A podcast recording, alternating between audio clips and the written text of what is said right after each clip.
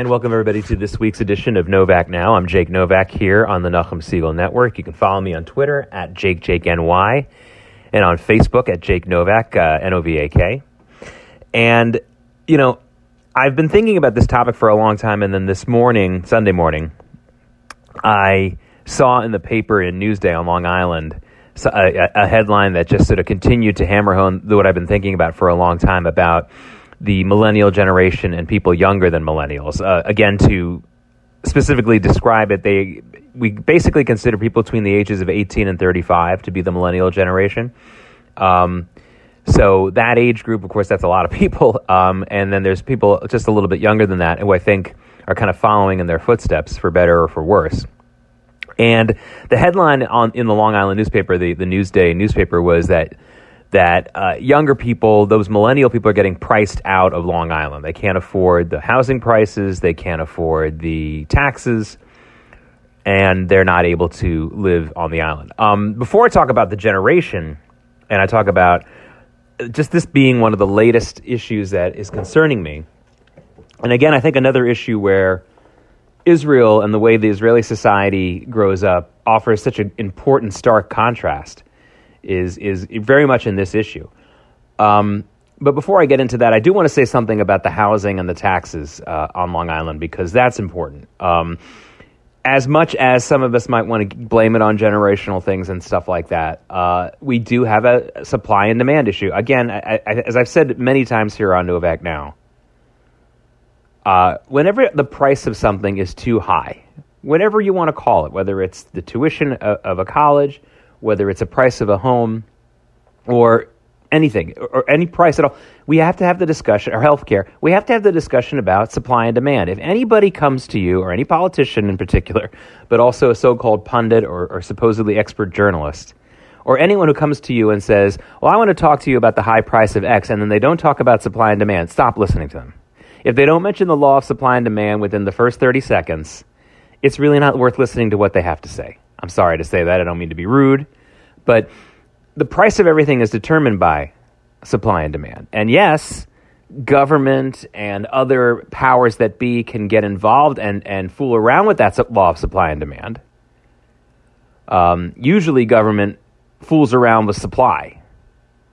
They don't really usually force demand so much. They're not so good at that, but they're very, very good at screwing around with the with the, with the supply of, of certain things and keeping them more expensive than they should be. And then they, uh, and, and that's when things get kind of messed up. But other things can mess up the supply and the demand or push one or the other up or down. And until you discuss that, you really can't discuss anything about pricing. So we have a demand, we have a supply problem here on Long Island, which the article, the long article in the Newsday did discuss. You have a number of communities here on Long Island, my own included, that don't have enough multi-use housing or larger apartment buildings or numbers of apartment buildings available. And some of that is just, uh, again, to be blunt, I don't mean to be rude, some of that is just sheer stupidity on behalf of the communities that don't want to allow apartment buildings in, in their areas or apartment complexes. They think it brings in a lower income group of people, which may be true from how much income literally they're making, but as far as their net worth, especially when you consider their families in general or their earning power, uh, you know, they, they, could actually be quite richer than they appear to be. Um, a lot of other uh, communities, not this isn't just a Long Island thing, but it's certainly something that happens on Long Island. A lot of communities also don't allow multi-use. So if you have a let's say an immigrant Asian family that wants to open an Asian restaurant downstairs and live upstairs so they can cut back on their costs of housing and in their business, that isn't allowed. You'd be surprised at how many neighborhoods on Long Island don't allow that. Um, to me, this would be the hardest working people that you would want in, in your downtown, especially in your downtown area, but in your town. I, I want people like that to move to my town and to basically discourage them from doing that and saying, yeah, if you want to own a business and actually live near this business, which usually takes many, many hours to operate, like a restaurant, which is a grueling, grueling business, you're going to have to live 20 minutes away just to add to your sorrows. If you can't afford one of the expensive homes here, too bad. Uh, and that to me is is another problem. So I do I do think that this isn't just a generational thing. I think this is a when it comes to housing on the housing issue. I think this is something that I think the prices are abnormally abnormally high, like they would be in any situation, because there's more demand than there is supply. That's why there's that's why they, we have this issue, and this is a case where governments, local governments, and, and of course our national government as well, our federal government as well, it, it, it isn't as easy to build housing in this country as it should be. I don't think it should be without any rules at all. This is not an all or nothing proposition coming from Novak now. uh, it's just, it's too hard. You, you want to build a nice apartment complex on Long Island in some of these towns that don't have them, and you're really facing a, sometimes an impossible battle to win. Which is why, if you are familiar with Long Island, near the nicer mall area, which is Roosevelt Field Mall, they built several years ago these, these condo communities and when they built them on this highly trafficked area, which, which wasn't very walkable, I thought to myself, who would want to live there? And then, of course, it shows how much I know about predicting a market. It was oversubscribed like that. And I guess I should have known because I, I, I jumped to a conclusion there looking at the location. I should have known that smaller, nicer apartments and condos on Long Island are so rare that even though this is in a high traffic area, there isn't a lot of walkability outside of the complex. Inside the complex, they have a nice spa and they have a nice fitness center and things like that. And I assume they have some places where you can go buy something, maybe a, a you know a bottle of milk or something, a, a carton of milk or something. But there's just so not enough of that on Long Island that uh, anything that looked nice and was built nicely was going to get a huge amount of demand, and it did. Uh, and we need more of that on Long Island. We need more of that and a lot. And this isn't just a Long Island thing. This isn't a uh, this isn't uh, Jake Novak on Novak now exhibiting that very very strong bias of geographic bias and the bubble of New York on Novak now. This is something that is nationwide an issue. Um, if you want to learn about how this is a nationwide issue and not just a New York thing, I strongly urge you to follow a website called strongtowns.org. It's one word, strongtowns.org, and uh, run by a, an urban planner named Charles Marohn. And it sounds boring. Boy, an urban planning website. Can't wait to look at that. But the pictures and the ideas expressed on that website every day are really quite brilliant. And they really help explain a lot of the issues in this country as far as our housing is concerned, as far as our transportation is concerned. Um, there's just recently there was a discussion also about uh, certain neighborhoods around the country where massive highways have been built and how that has really kind of changed our quality of life in America. I'm a huge fan of walkability as much as possible, no matter how old or young you are. And of course, this becomes a bigger issue as you get older because older people can't drive around as much. I mean, and, and a lot of older people will get to that point where they're not allowed to drive at all. And if they can't get to a store and can't get to a doctor and can't get to a public transportation, a mass transit site, then that becomes a real problem. You know, we wonder why some people move into these communities eh, when they maybe they wanted to stay in their home. Well, you know, it's because they can't get around. And this, for a lot of people listening, may be something that you completely are familiar with. But it's amazing to me how many young people my age, and, and I'm not that so young anymore. I'm, I'm way older than a millennial. Let's put it that way. How many people who are you know under 50 don't really understand these kinds of issues unless they have parents or have lived with you know, people like this themselves. And it's one of the benefits that I had growing up with so many elderly people over my over the course of my lifetime. A lot of the communities I've lived in were heavily populated by elderly people, so I'm kind of used to some of this stuff, and I, and it makes a lot of sense to me. But some people, I guess, it doesn't. But anyway, this this front page of Newsday on Sunday, September 8th, was all about how millennials are not able to stay on Long Island they also mentioned that there isn't much of a nightlife here. Again, I concur. I think that only places like Long Beach, a little bit like Rockville Centre, a, a little bit, and then of course the Hamptons offer that kind of single life. I mean, they call it nightlife, but that means, you know, listen, it's singles who go out every night. Married couples don't tend to do that so much. Uh, and so I, I, think all of that is true. But, but, but the big problem I think we're facing, and I'm seeing this with the millennial generation, and I'm also seeing seeds of it with younger people, is a theme that remains constant through a lot of things. And if it were, if it were just housing, I would stick to the discussion that I, that I began the program with, which is this supply and demand issue. But it's not just that. It's not just that. I am seeing a lack of participation in the general, what I'll call it the buy in, buying into societal norms. Whether it's buying a home, whether it's getting married, whether it's having kids, and whether it's getting involved in investing of any kind, not just buying a home.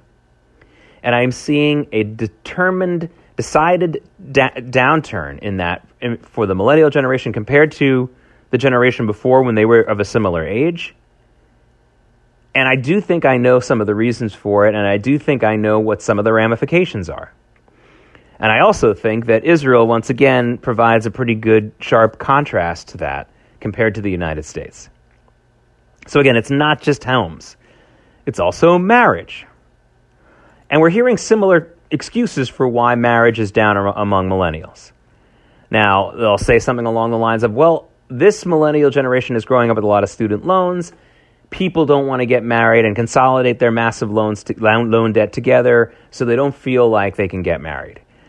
Which, you know, I, I can understand the argument of you not wanting to have two people who owe a lot of money together. I get it. But when, no matter how big or small your debt is, having two people together to work at it and take a whack at it makes things it makes it easier in general.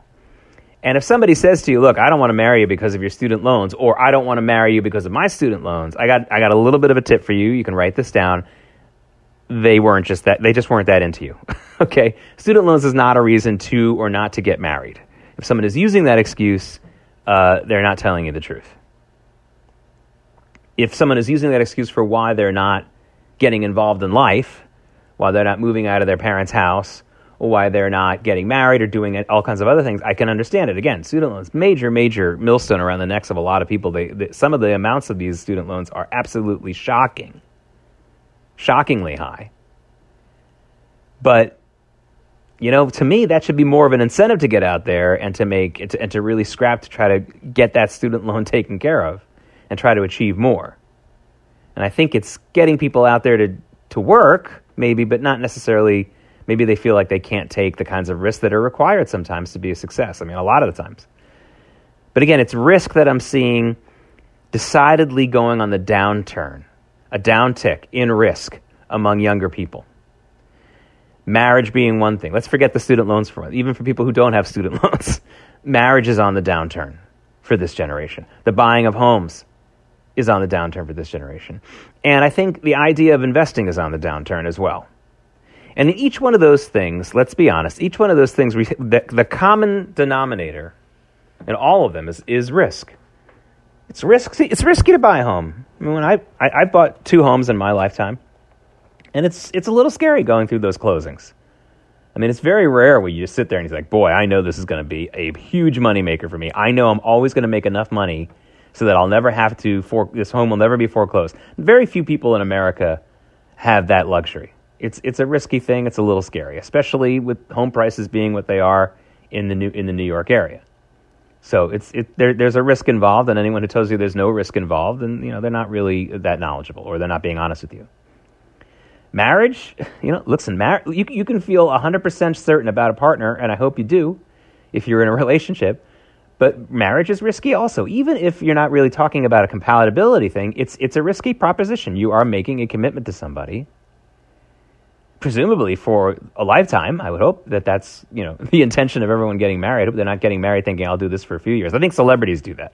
I think celebrities absolutely think of marriage as, as like a role they'll take on for a decade or so. I really do.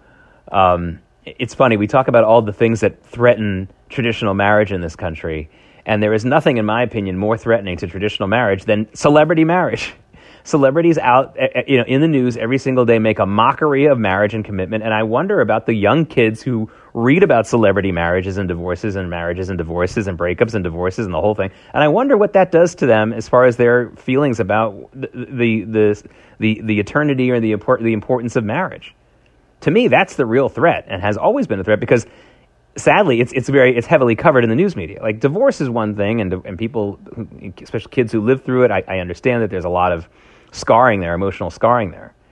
But boy, the news media, the entertainment media is pretty, pretty strong and pretty, pretty pervasive in this country, and they cover celebrity marriages and divorces. I mean, that's that's their bread and butter. I mean, if it weren't for celebrity marriages and divorces, you wouldn't have a lot of celebrity news in this country, right?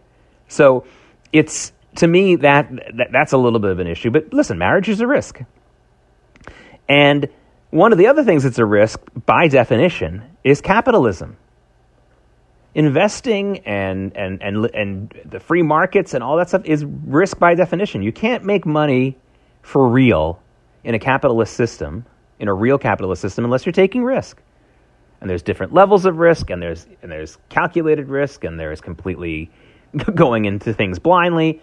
Of course, there's, there are different levels of risk, and there's, and there's intelligent and not so intelligent risk, and all that kind of stuff. But it's still risky. So millennials on all three of those things, whether it's buying a home, and I, I understand that buying a home and capitalism are, are, are, quite related, but but but for the purposes of this edition of Novak Now here in the Nachum Segal Network, please bear with me and let me separate those two. And the reason why I want to do that is because for a lot of people, hopefully most people, when they're buying a home, it isn't really an investment. This is the home that they're going to live in. This is the life that they want to live. They hope that their home will be a good investment in the long run, but if you're buying a home and only thinking about how it's going to make money over the years and not how you're going to enjoy or not enjoy living it or how convenient it'll be for you for school, work, and life, then again, that should be a, a, an investment property, not the place that you live. And a lot of most people in America will never have an investment property they'll just they'll have the home that they live in. So I want to keep that separate from capitalism and and, and investing and entrepreneurship. I'll, I'll do this. I'll say capitalism slash entrepreneurship. So it's uh, you know it's much more of a different category. And then things like marriage. And then things like going out on your own, which I which I would also kind of put in the same category as marriage. All those things are on the downturn for millennials and younger in America right now. And that disturbs me greatly. It disturbs me greatly because for, th- I think, thousands of years, we have known that people having skin in the game in their community, whether it's in today's terms like buying a home, having skin in the game of being a part of a society and a social construct where people are responsible to each other and committed to one another, like marriage, which you know, which, which marriage is a big part of. These are important things, and having people who are willing to take entrepreneurial investment type risks. These are all very important things, the things we've known for thousands of years, I think. We've known for thousands of years that these are very, very important for societies to be to flourish. When you take these things away, when there's no marriage and everyone is just hopping from one home to another, hopping from one relationship to another, that leads to a confused public, an angry public, uh, a co- totally disconnected public, and it also leads to kind of pre- to, uh, to to irresponsible behavior of all kinds. You know, ask any insurance actuary why married men have a longer life expectancy than unmarried men. And they'll give you a lot of the reasons, but many of those reasons have to do with the responsibility and the and, and, and just the, the better way of life 90% of married men are going to have compared to 90% of unmarried men. It's always going to be exceptions, and in this case, the, the exceptions in the aggregate will be large, but percentage wise, you live a more healthy life as a married man than an unmarried, unmarried man in this country and in most of the world. And the same thing with buying homes. You have to have people who, you know, if you want to have a community, if you want people who are going to buy and sell each other's homes over the, over the period of, of, of generational shift, then you, you need that to happen. Otherwise, we're all, the, all of us who are older than the millennial generation are going to be uh, unable to sell our homes, and they're going to be really stuck for all the reasons that I mentioned earlier. They're going to be stuck. They may not even be able to get around if they stay in a community that doesn't have walkability and, and accessibility for older people. And investment in entrepreneurship is so, so very important for a lot of reasons. But the reason why these things are on the downtick is because risk has become a really, really scary thing more than it was. It's always scary. Risk, risk is, you know, is a scary thing by definition, but it's much more scary for this younger generation. And why is that? And I think we really know the answer to this question. Because whether you're living in New York City or in the suburbs of New York City or in the Midwest or in the South or the West, we are now on to our second generation of children right now who are living a much less risky lifestyle, a much less independent lifestyle than anybody who's listening to me who's over the age of, I would say, 40 and over. I'm 48 years old, and I grew up with unsupervised play. I grew up riding my bike a couple miles away from the house or for hours at a time. No specific, there was no cell phone, no one, no one to call me to tell me to come home. I just knew that when it got kind of dark, it was time to come home. And most American kids for generations and generations and generations lived this way. And we all know there were some horror stories involved with that. Anything can go wrong at any time. But today's kids don't live like that. They don't have unsupervised play. They don't have an unsupervised life. It goes well beyond that toddler to teenage uh, period of, of unsupervised play. It also gets into the college years. Right now, I mean, do you know any kid who fills out their own college application by themselves? By themselves without parental parents doing it with you? I mean, the, the whole college choice and college experience right now is very much a shared experience between the parents and the children. And there are some things that are good about that. But it absolutely has no longer this absolutely uh, this mat, the part of an important maturation process in this country. It's no longer that. When I grew up, in, and again, I, I grew up about most of my childhood not in the New York City area, but I was living in the South, and the kids there were kids who were living on my block, obviously older, who were paying their own way through college and had jobs. Who does that now? Who pays their own way through college now? I mean, I don't care what college you're going to, it's very rare. It's very rare. And that, of course, delays the age of adulthood in this country. And it, it's a yet another aspect of risk that gets delayed in the lives of our kids. Our kids right now are growing up with a much later date of ever having to take on any kind of real responsibility for themselves. They are living a supervised life from the minute they wake up to the time that they go to sleep. And even then, they're watching. They've got the baby monitors, and some people even keep them in their kids' rooms long past infanthood, infancy. And we, we've come to this point now where we're, we're getting to the point where 20 to 25 to even older uh, adults are never actually in a situation where they've ever been really, truly unsupervised. So no wonder they're feeling risk averse. They've been shooed away from and sheltered from any kind of risk for a long time. And by the way, this even includes some aspects of recreational drug use. I can't tell you how many parents I know who tell me about how, well, they wanted to, they, they decided that they were going to watch their kids try marijuana for the first time. They gave them some edible marijuana or they, or they watched over. And I'm not talking about people in the middle of nowhere. I'm talking about modern Orthodox Jewish families, I've had parents tell me this. Yeah, you know, we, we, we had that, we, we, we watched them smoke pot because we wanted to make sure that it was okay and we knew they wanted to try it. I mean, I'm not saying I don't endorse just smoking pot at any age, supervised or, or not supervised. But it's just amazing to me how we've come to this point now where everything is just supervised. I mean, I, I mean, really, are we going to go back to ancient times now, where someone would, you know, sort of be a witness to to yichud? You know, when the, when the bride and the groom are together privately. I mean, really, wh- wh- where are we going with this? But where I, I, can tell you where we're going is we're going to a we, we've created an entire generation, the millennial generation, that for the most part is very, very risk averse. And one of the ways that you can prove this rule is by the exceptions. Now, the statistics show that there's a high, there's a larger number, just a general number, of millennials who are millionaires and billionaires than Gen X people who are millionaires and billionaires. And to me, that's not a surprise because a huge amount of being very successful in our society is beating out a competition, is really standing out among your peers. And so, for the few fewer, there's so there's less competition among millennials for entrepreneurial type stuff than older generation people. So if you are someone who's on the ball and is willing to take the risk as a millennial, your chances of success are higher. And that's why I think there are more millennial millionaires and billionaires. So, but again, the exception proves the rule, which is there are just, we have an entirely risk averse younger generation in this country. So, what are we getting in this country as a result from a political standpoint and from an economic standpoint? We are, of course, of course, an entire generation of millennials, 18 to 35, of course they are going to be more receptive to ideas that are like or are just plain socialist. Socialism, in the way that it's presented to po- folks, is a no risk type society. No one can make too little, no one can make too much, no one goes hungry. I mean, all these things we know because we know the real socialist societies don't actually work this way.